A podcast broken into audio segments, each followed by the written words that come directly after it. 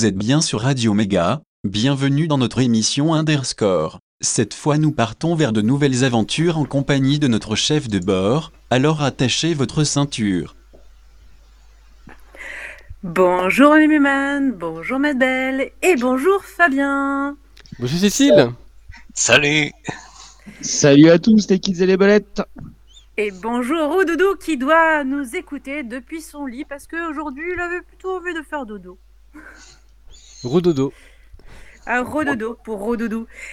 Alors cette semaine nous accueillons Fabien qui va nous parler de son livre qui est sorti tout juste cette semaine, Les Odysséens. Mais avant, un peu d'actualité Et oui, qu'est-ce qu'on a à l'actu? Triple A met sa démothèque en ligne. Merci Raja qui a passé de nombreuses heures à surveiller l'importation de notre collection de vidéos de démos dans PeerTube, à regarder sans modération. Ouais. La démocène acceptée comme héritage culturel intangible en Allemagne par l'UNESCO. C'est une étape importante pour la reconnaissance de la démocène au niveau mondial. Il y a d'ailleurs une initiative en France pour en faire autant. Une conférence lors de la révision détaille le processus. Et même que Cécile a dû peut-être parler. que- Et même que Cécile a dû parler anglais pour cette conférence. Tout à fait, puisque je minutes. participe au projet. Euh, je participe au projet et je représente la France euh, pour euh, ce projet. Et puis Google gagne contre Oracle sur les API Java. Ils l'ont pas vu venir Oracle. hein. Après 11 ans, il a fallu que la Cour suprême des US tranche sur ce litige où Oracle accusait Google d'avoir copié les API Java pour Android. Plus que l'avenir de l'OS mobile du géant de la tech, c'est surtout le principe même de nombreux logiciels, notamment libres, qui auraient été démolis si Oracle avait gagné. En effet, un tel précédent aurait rendu illégale toute réimplémentation d'API connue, peut-être même à commencer par GNU Linux, qui est une réimplémentation d'Unix. GNU-PG 2.3.0, c'est une version de test qui deviendra la version SAP 2.4 avec notamment l'utilisation par défaut des algorithmes de courbe elliptique pour les clés publiques.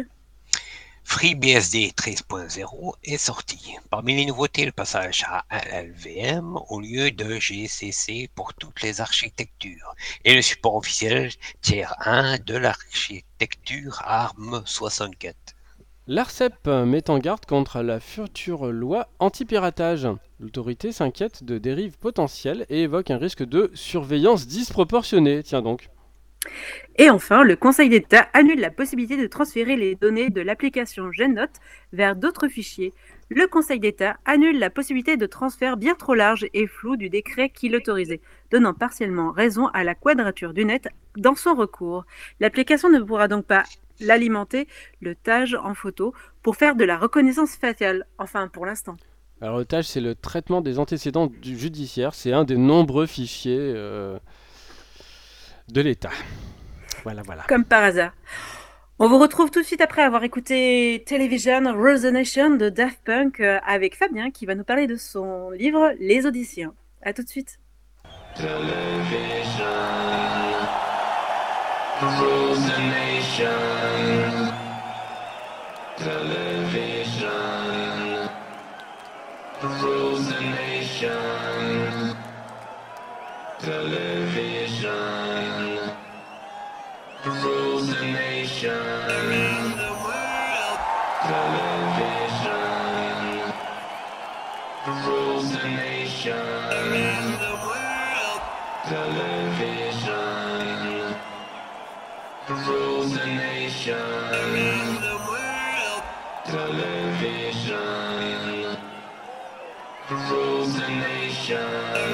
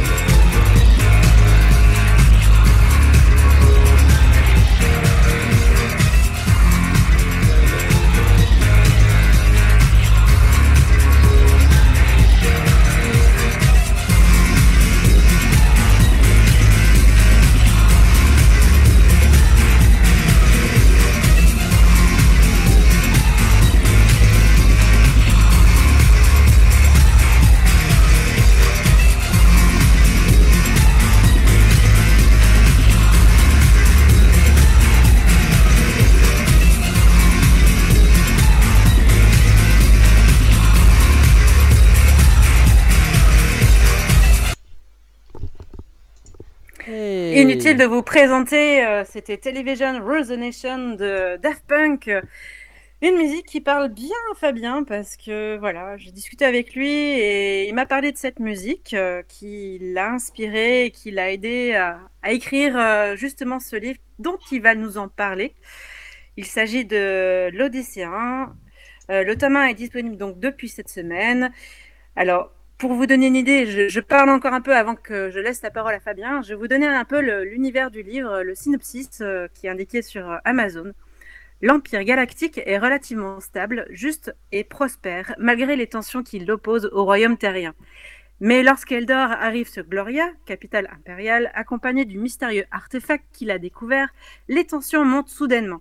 L'autorité même de l'empereur est contestée, car Eldor, jeune historien, émet des théories qui remettent en cause l'ordre des Odysséens, ce courant religieux qui puise sa source dans un obscur film remontant au temps des primitifs.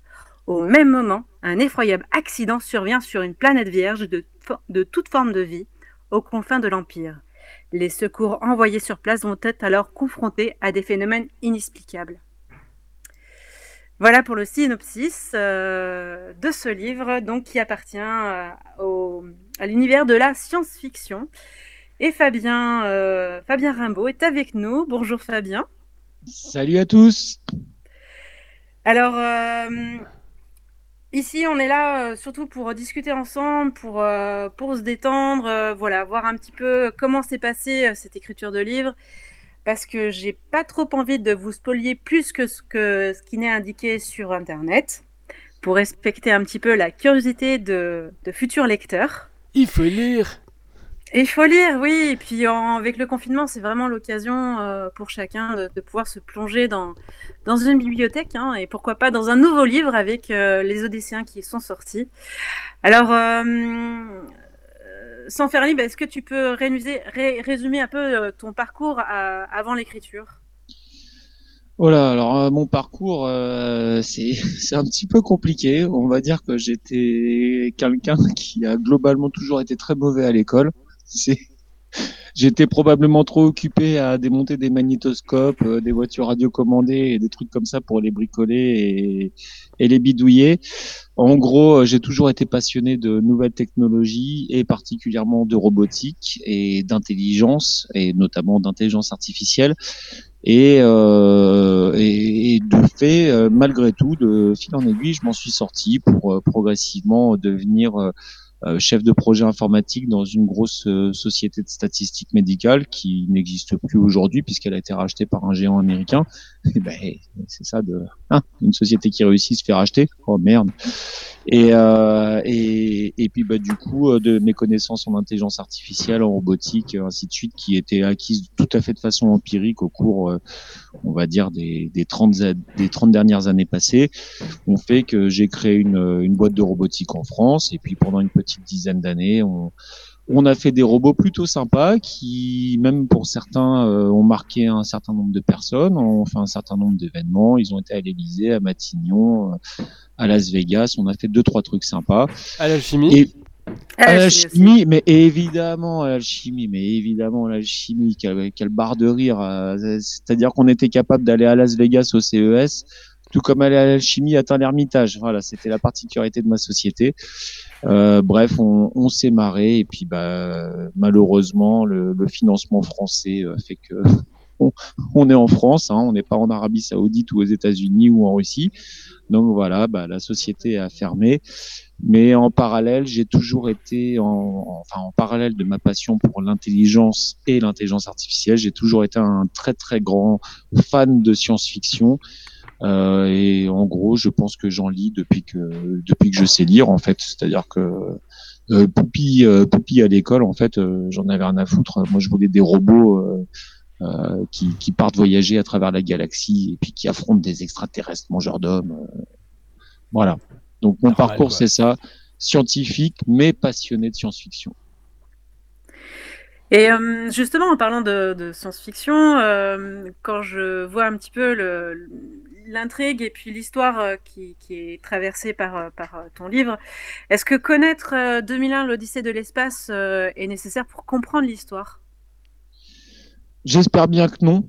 J'espère bien que non. Euh, en fait, le, le, le but du livre est de, est, enfin, de, ce livre, mais aussi des deux qui suivent. Je suis en train de finaliser le second et le troisième là, qui, euh, qui, qui vont sortir incessamment sous peu. Euh, le, le, le but, ça se base pas sur 2000 ans Odyssée de l'espace. 2000 ans Odyssée de l'espace est un, un postulat de départ. Tout ce que j'espère, c'est que après avoir lu mon livre, ceux qui connaissent pas ou alors qui ont un mauvais souvenir de 2001, que ce soit le surtout le film d'ailleurs, parce que c'est surtout le film qui provoque de mauvais souvenirs. Ou qui rien compris. Euh, et, et ben, et ben justement, justement, j'espère que du coup ça te, ça, ça, vous donnera envie de les revoir et de les interpréter différemment. C'est-à-dire qu'il n'y a pas besoin de- ni même de connaître et encore moins de comprendre 2001 dans sa version film, puisque de toute façon 2001 en version film est incompréhensible. Par contre en version livre, alors là vous pouvez y aller, c'est un chef-d'œuvre absolu de la science-fiction. Euh, c'est deux œuvres euh, complémentaires. Donc non, il n'y a pas besoin d'avoir vu 2001 les relecteurs, euh, les premiers relecteurs qui, qui, bah, donc, qui ont lu les épreuves de travail de mon roman m'ont dit merde, faut que je revoie 2001 et, et faut que je lise le livre parce que beaucoup de gens ont vu le film sans avoir lu le livre. Et euh, par rapport à, à ton, à la sortie de ce livre, euh, est-ce que tu pouvais m'expliquer un petit peu euh, pourquoi, euh, pourquoi tu choisis Amazon, euh, pourquoi tu n'as pas passé par un, un circuit classique avec, euh, avec un imprimeur puis euh, une maison d'édition. Est-ce que tu peux nous expliquer un petit peu tout ça? Parce que Amazon, euh, à vrai dire, on n'en a pas forcément un très bon, une très bonne après Image. une image, voilà. Ouais. En fait, les, les choses elles sont très simples. C'est j'ai envoyé donc euh, j'ai envoyé le manuscrit à, à, à différentes maisons d'édition avec quand même un bagage qui est le mien. Ok, j'ai l'air d'un gentil chevelu euh, un peu bitnit sur les bords, mais euh, on va dire, enfin en en termes d'autres, hein. scientifiques, ouais, euh, voilà, mais en termes scientifiques, robotique, intelligence artificielle et tout, je pense quand même être quelqu'un de relativement crédible dans, dans le domaine. Euh, et, et ces gens-là, en fait, euh, soit m'ont répondu que euh, ils arrêtaient la science-fiction, Netflix Inside, hein, c'est-à-dire que les maintenant les gens ne lisent plus de science-fiction, en fait, ils euh, ils regardent des séries à la con avec des personnages à la con et des intrigues de merde à rallonge euh, sans fin. Euh, ou alors les éditeurs euh, me disaient euh, euh, oui bah alors il faudrait modifier euh, tel ou tel passage dans le livre pour que ce soit corporate avec euh, avec nos règles. Enfin bon bref donc je leur, en gros je leur ai dit d'aller se faire foutre parce que c'est pas eux d'écrire l'histoire c'est à moi hein. c'est c'est mon histoire. C'est une histoire sur laquelle je travaille depuis 20 ans. En parallèle quand je glandais au bureau, euh, c'est-à-dire que euh, certains glandent au bureau à à l'époque, on jouait à des mineurs, et puis après c'était sur les jeux flash, et puis après c'était sur YouTube. Euh, mais euh, pendant que cela, euh, pendant que les autres faisaient ça, moi, moi je m'occupais d'é- d'écrire mes livres, et, euh, et ces six livres notamment. Et, euh, et, et donc on n'a pas à me dire de réécrire le livre ou pas. Alors du coup, j'ai commencé à, à m'intéresser un petit peu aux questions euh, d'auto-édition, parce qu'en fait, quand on édite, il y a les maisons à titre euh, titre d'éditeur et les mais- maisons d'édition à titre d'auteur. À titre d'éditeur, c'est le livre leur plaît, ils te demandent de le modifier ou pas, les bâtards. Et après, ils payent tout. Ils payent l'impression, ils payent la distribution, ils payent la promotion, ainsi de suite. Et puis toi, tu touches, paf, 3% sur chaque bouquin. Wouhou, super. Ah, t'es content T'es content, ouais. bah, ouais. bah, Pardon. Et oui, tu touches 3% sur le truc, donc tu es super content. Et puis après, sinon, il y a les maisons d'édition à titre d'auteur, où là, c'est toi qui dois faire une avance budgétaire pour euh, proposer le livre, pour l'imprimer, le mettre en page et tout le truc. Donc, faut faire déjà une première cartouche à 4 ou 5 000 euros. Euh, et puis après, euh, ah, là, là, t'as du bol. Là, tu touches 5 ou 6%. Voilà. C'est, ah, ah, putain. Bravo, bravo, monsieur. T'as bossé comme un con pendant 20 ans à écrire une histoire et tu touches 5% sur 15 balles. Donc, Et s'il y en a oui. Et s'il y en a que t'as pas vendu, Eh ben, tu l'as dans le, voilà. voilà, trou lulu. Voilà. Alors du coup, bah, j'ai euh, j'ai discuté avec pas mal euh, d'écrivains qui sur la question de l'auto-édition, le problème de l'auto-édition, c'est-à-dire que du coup ne pas passer par une maison d'édition à compte euh, à, à- à compte d'auteur, c'est pareil, c'est qu'il faut faire une avance de trésorerie pour imprimer les livres. Mm. Et euh, moi aujourd'hui sortir euh, 5000 balles pour pouvoir imprimer euh, des livres et puis euh, après les aller démarcher le, le libraire du coin et tout, j'en suis j'en suis pas capable, j'ai pas les ressources financières et puis j'ai même pas l'envie en fait d'aller me faire chier chez le boulanger du coin pour savoir si je peux mettre le livre en vitrine. Et Amazon en fait, et, et c'est une honte qu'on n'ait pas euh, ce genre de choses en France. C'est une honte parce que je pense que c'est ceux qui respectent les plus les auteurs. C'est-à-dire qu'Amazon, on leur envoie le manuscrit, ils fournissent tous les outils pour euh, faire la mise en page, pour aider à, euh, à faire le livre. Ils s'occupent de l'imprimer à la commande et ainsi de suite, et on touche 30% de droits d'auteur. C'est-à-dire que sur chaque exemplaire vendu, je Ouais. touche 30%. En gros, pour résumer, j'ai 30%. Eux, ils ont 30% parce que bah, c'est quand même eux qui impriment le merdier, euh, tout le truc. Et après, il y a 30% de taxes, de frais de port, euh, Mm. toutes ces conneries-là. Ce qui, moi, me semble très euh, très équitable, très juste. Chacun fait, fait sa part du travail. Et, euh, et, et, et donc, je trouve que euh, Amazon, dans le cadre, dans ce cadre particulier qui est l'auto-édition, parce qu'il n'y a pas d'avance de trésorerie à faire, c'est-à-dire Mm. que ils ont pas, hein, j'ai pas demandé à ce qu'ils impriment 1000 livres d'avance, c'est-à-dire que c'est à la commande que les livres sont imprimés. C'est-à-dire tu, tu commandes le livre, il est imprimé chez eux sur leur rotative et il t'est envoyé dans la journée. Et donc il n'y a pas d'avance de trésorerie.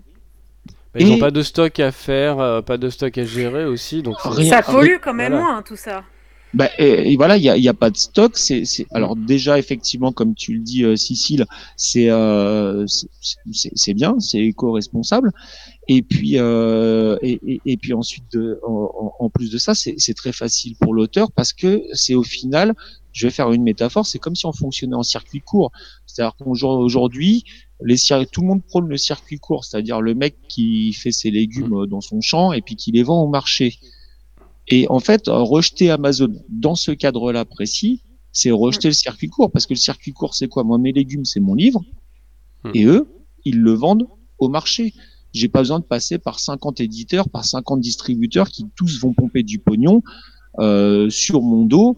Et en plus de ça, me dire ah ton légume il est mal calibré, il devrait être un peu plus rouge, il devrait avoir un peu un plus grand diamètre. Non, Ouais. c'est mon c'est mon légume et il le distribue. Donc et ça et je vous assure et ceux qui me connaissent, qui connaissent mon passé dans l'histoire du monde de la robotique et de l'intelligence artificielle savent à quel point ça me fait mal au cul de dire ça.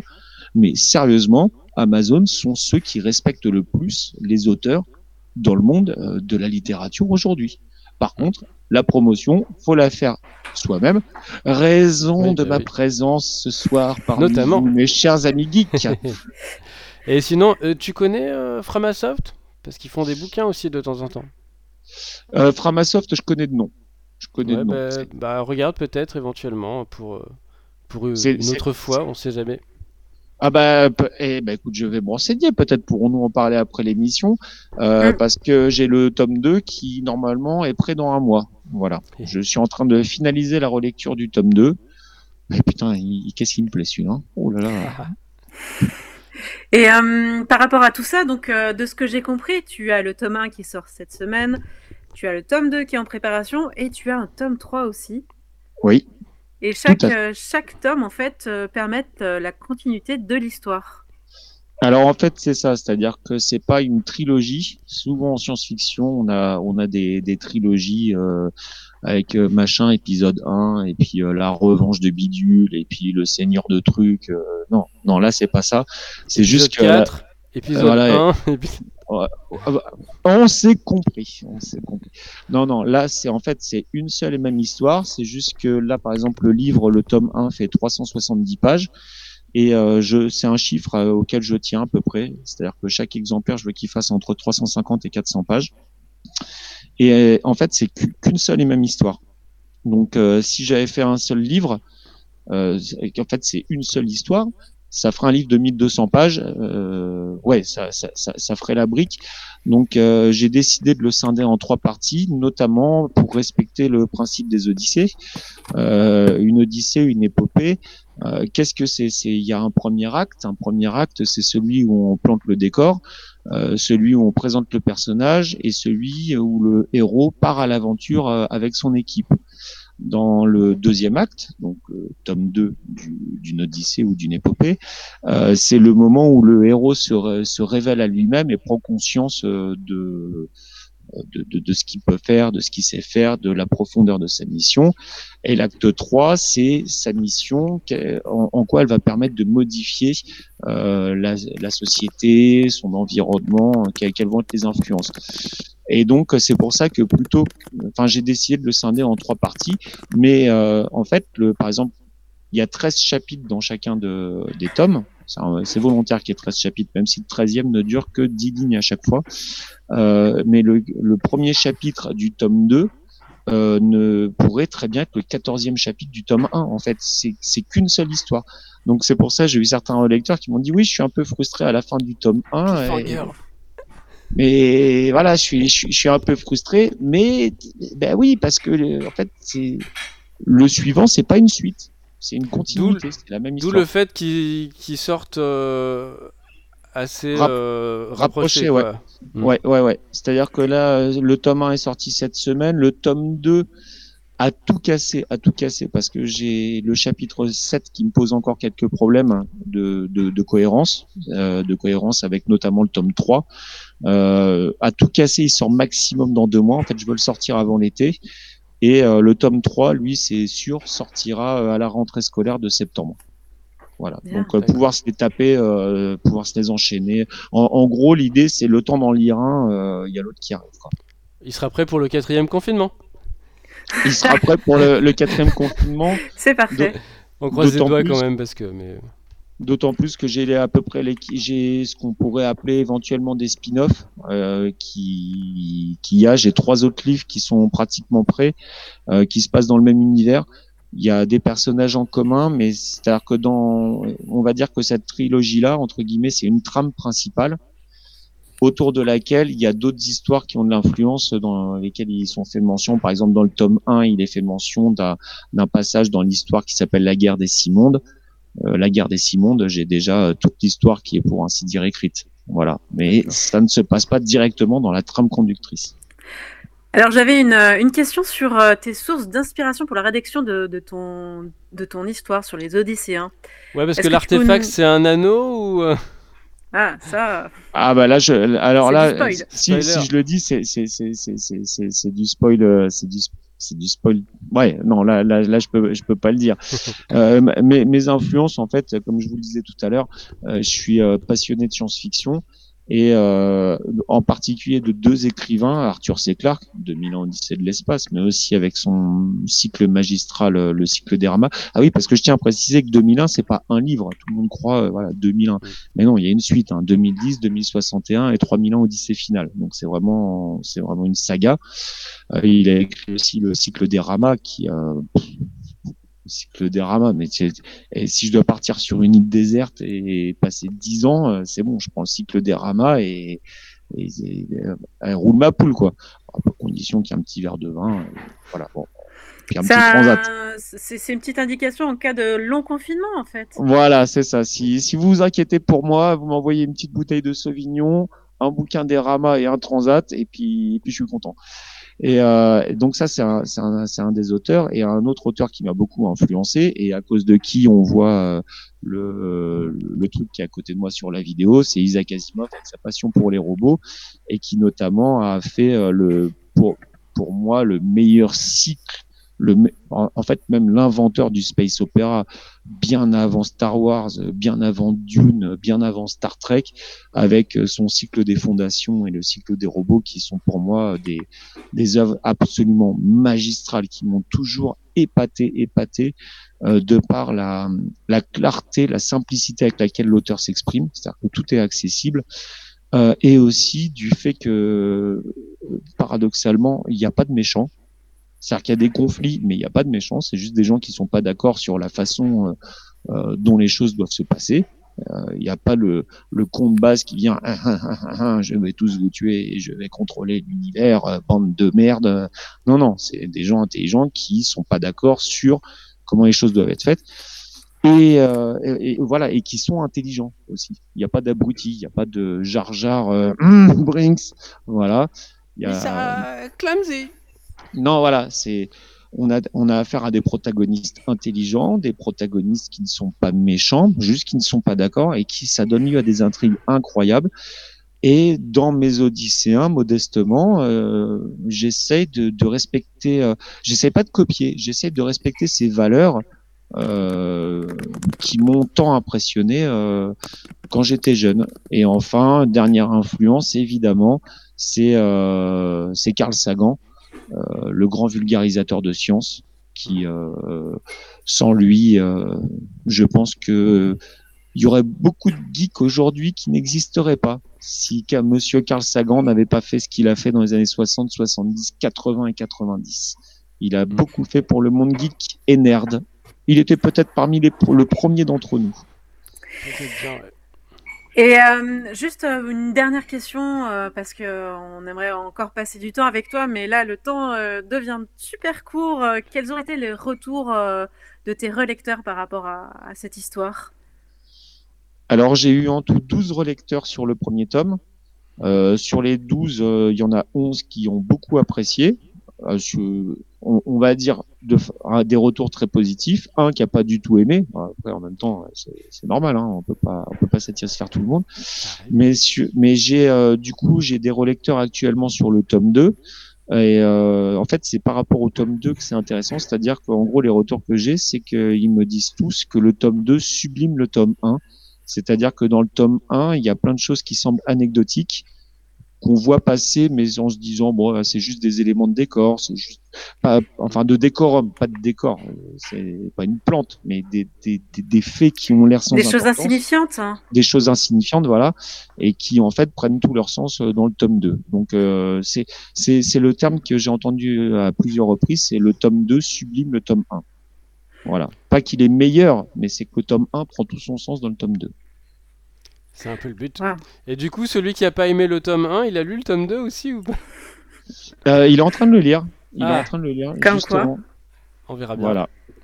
On verra son retour. Quoi qu'il en soit, le livre est disponible sur Amazon. On vous laisse le lien sur euh, notre blog triplea.fr euh, et euh, bien sûr sur nos pages Facebook, Twitter. Enfin voilà, on va vous, Et- vous envoyer plein de liens pour que vous puissiez cliquer et, et pouvoir découvrir le livre. Je t'écoute, puis- Fabien. Et puis surtout, euh, achetez-le parce que euh, une fois que vous l'aurez lu, même s'il vous a pas plu, il a une deuxième utilité. Il peut servir à caler des meubles. Et quand vous n'avez pas de meubles à caler, il peut avoir une troisième utilité. Vous pouvez allumer un feu de cheminée avec.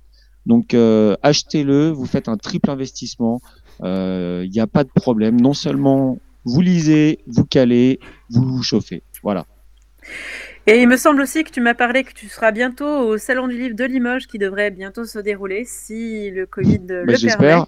J'espère. C'est la situation. J'espère. Dans tous les bien. cas, on, on te souhaite euh, effectivement euh, longue vie avec euh, les Odysséens pour que nos lecteurs découvrent euh, ça avec euh, plaisir et, euh, et on vous retrouve, euh, on te retrouvera sûrement peut-être pour un tome 2. Bah, le tome 2. Le tome Voilà, 2. avec grand plaisir. Oui. Ah, je le connais bien, petite- plaisir. C'est un pote sénégalais, ça. Tu me le présentes après. On fait Si une veux, petite pause et on se retrouve pour l'agenda? À tout de suite. Ciao.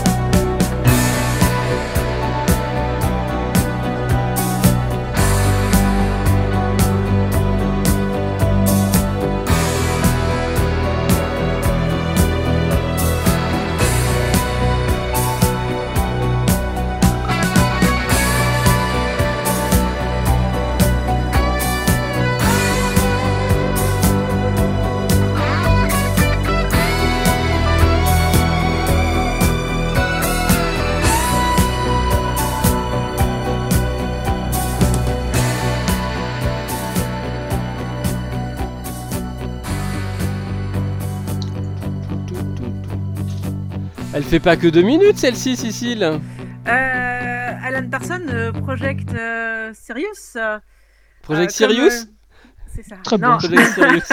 Très bon choix, oui, un bon choix que Fabien nous a, nous a Je indiqué, dirais. comme quoi on suit un petit peu quelquefois les conseils euh, de nos amis. Ouais, c'était bien. Passons à l'agenda. Et oui. Rappelons que l'agenda est celui de la semaine passée lors des rediffusions le samedi. Qu'est-ce qu'on a, Maître Belle? Alors, le Coding Dojo, contribution à un logiciel libre. Lors de cette session, nous mettrons en œuvre un outil de mutation basé testing pour charger des cas et des tests marquants. Nous essayerons de spécifi- spécifier le résultat attendu pour chaque cas et proposerons ces nouveaux tests sous forme de pull request prérequis, connaître un langage de programmation, avoir une connexion Internet, avoir un TELI install avec le plugin Code with Me. C'est le mardi 20 avril 20, euh, 2021, bien évidemment, euh, à 21h jusqu'à 23h en ligne sur inscription. Soirée de conversation autour du libre SCL. Donc la soirée SCL aura pour thème EducoSM, usage pédagogique d'OpenStreetMap. Ce sera jeudi 22 avril de 20h30 à 23h30 en ligne sur Big Blue Button. Debian Virtual Bug Squashing Party le 24 et 25 avril, ce sera en ligne. Hackathon JC pour l'éducation, pour la communication aux commissions européennes. Parmi les sujets proposés, l'intégration et synchronisation avec Peertube. Et il y a des prix à gagner du 26 avril au 3 mai 2021 en ligne sur inscription. Debian Jingle On étraîne le nouveau jingle euh, de Medbell.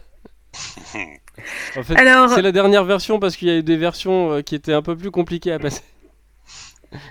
Vas-y, vas-y. alors, la vidéo How VGA Works par Tange, Tech Tangente explique visuellement le standard VGA. C'est une suite intéressante à notre émission récente sur les standards vidéo.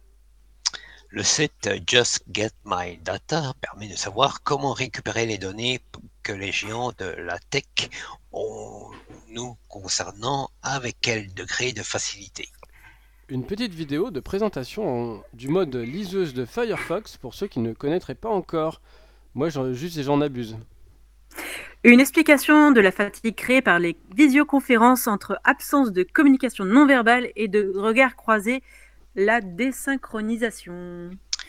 Sur France Culture, le temps du débat d'Emmanuel Laurentin, émission du 30 septembre 2019, lire, écouter, voir, qui a encore du temps de cerveau disponible?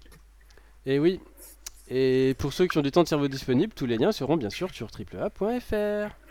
Astrologique? Qui frotte la boule de cristal? SF euh, Vu qu'il fait encore froid, c'est surtout de la science-fiction qu'il faut pour nous réchauffer. Sysadmin, un processus qui se met en route à minuit, est-ce un démon de minuit? Ouais, il fallait la dire à, à 0h0, c'est- c'était plus drôle. Mais... Ok. Technophile, c'est quoi cette discrimination chez les Elle est youtubeurs? tellement nulle qu'elle en est bonne. Bah oui, ça dépend comment on les lu, mais bon, voilà. Le problème, c'est qu'en fait, on lit pas forcément celle qu'on écrit nous. Donc du coup, on, l'a- on, on a du mal à la comprendre en fait quand- pendant qu'on la lit. Euh, donc du coup, technophile, c'est quoi cette discrimination chez les youtubeurs? Ils font la- tous la pub de NordVPN, alors qu'il y a NandVPN, Annixer VPN, OrVPN, AntVPN et XorVPN. C'est mon préféré d'ailleurs, XorVPN. Hacker, c'est une action collaborative. Nerd, Serac, Serac, ne vois-tu rien venir C'est une typo, mon frère. Oui, search. Le type. Allez. Non mais il faut expliquer parce que voilà quoi. Euh, c'est pour moi le dernier. Alors procrastinateur, mon ordinateur est de 1999. Oh là là, elle est terrible. Hein. Ouais. Néanmoins, euh, chers auditeurs, euh, nous- merci de nous avoir écoutés jusqu'au bout de cette émission dont nous longue. avions eu l'honneur de recevoir notre ami Fabien Rimbaud pour Ouais, son grave. livre Les Odysséens. Il était en compagnie de Lenby, c'est ça? C'est ça. Qui était derrière et, Et puis Toujours. voilà, euh, l'occasion était trop, trop, trop belle pour ne pas vous faire profiter. euh, donc, euh, en ces temps de confinement, quittez vos ordinateurs et, et lisez un livre, Les Odysséens, tome 1. C'est Il un faut bon lire, public. Il faut le Lire. Lisez-le, c'est un livre de qualité, il est bien. N'hésitez pas à dépenser votre argent. Achetez-en plusieurs même, parce que si vous avez une commode avec deux pieds ban- banco, vous, vous pouvez, vous pouvez- vous pouvez la caler. Non, n'hésitez pas, allez-y, achetez-le. C'est vraiment un bon livre. Vraiment, vraiment. vraiment. Sérieusement, je pense le tome 1 pour la, la, la cale de droite, le tome 2 pour la cale de gauche, le tome 3 pour la cale de derrière. De l'oncle Tom. Et les trois autres bien, pour allumer le feu de cheminée. C'est ça. Bon, je crois que je vais me faire disputer par Radio Méga qui nous a ouvert le, le créneau. euh, Mais en tout cas, on vous dit à la semaine prochaine, les amis. À très bientôt. Bye bye. Bye Bisous, bisous. Salut. Bye bye.